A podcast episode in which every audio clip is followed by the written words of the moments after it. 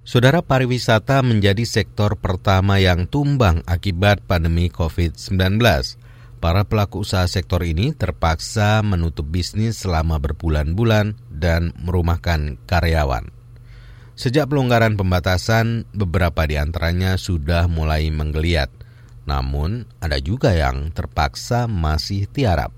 Simak laporan yang disusun jurnalis KBR, Valda Kustarini. Bahrudin kini bisa sedikit bergembira lantaran bisnis vilanya di Bogor, Jawa Barat sudah mulai beroperasi setelah vakum hampir 4 bulan. Dulu, saat masa pembatasan sosial berskala besar, PSBB, pemasukannya nihil karena tak ada pengunjung. Sejak pelonggaran Juli lalu, beberapa pesanan mulai masuk meski tak seramai sebelum pandemi. Ini empat bulan kosong, Juli baru ada. Dapat tiga, maksudnya tiga minggu atau tiga weekend. Agustus ini baru mulai. Agustus baru dua yang booking, satu sudah terpakai tanggal satu, dan bulan September ada dua yang booking. Bahrudin memastikan protokol kesehatan cegah COVID-19 diterapkan ketat di vilanya. Kapasitas penyewa pun ia batasi dari biasanya 25 orang Kini hanya setengahnya saja. Meski sudah mendapat lampu hijau dari Pemda untuk beroperasi, Baharudin sebenarnya masih khawatir untuk membuka usahanya di masa adaptasi kebiasaan baru. Apalagi banyak ragam tafsir tentang situasi pandemi yang tersebar di publik. Itu sebab ia lebih berharap vaksin COVID-19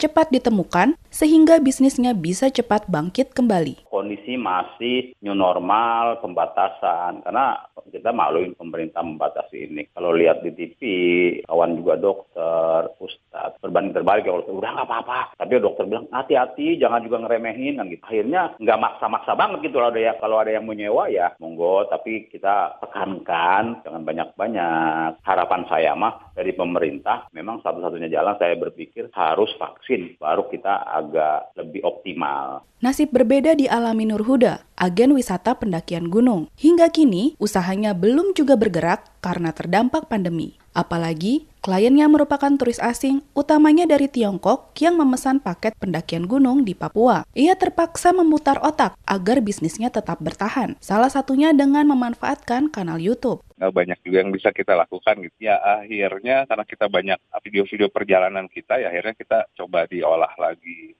videonya gitu. Jadi coba-coba bikin konten YouTube lah, bikin channel YouTube. Kondisi suram ini bahkan telah dialami Huda sejak November tahun lalu. Praktis, seluruh pendakian dihentikan sementara. Sejak masa pelonggaran diberlakukan, Huda sudah mulai ancang-ancang untuk beroperasi kembali. Jadwal pendakian pada September sudah dirancang dan sejumlah klien juga sudah ia hubungi.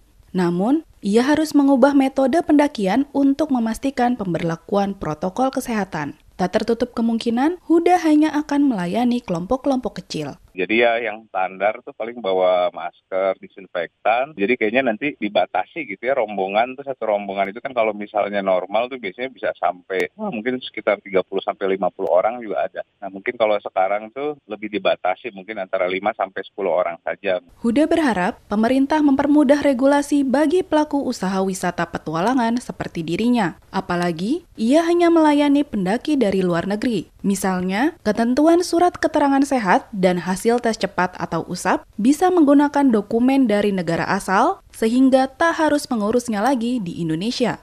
Nah, harapannya sih ke regulasi aja sebenarnya gitu dari pemerintah. Jadi untuk memudahkan lah proses-proses pengurusan perizinannya sama masalah birokrasinya gitu. Kalau untuk orang luar, eh khususnya kalau misalnya di Papua ya dan tempat-tempat lain juga ada tuh. Maksudnya kan syarat administrasinya cukup repot juga. Terus ya mungkin ditambah pandemi seperti ini kan pasti nanti muncul surat-surat eh, kebutuhan administrasi tambahan kayaknya gitu. Cukup surat dari negara asalnya bahwa si turis-turisnya ini sudah bebas COVID misalnya.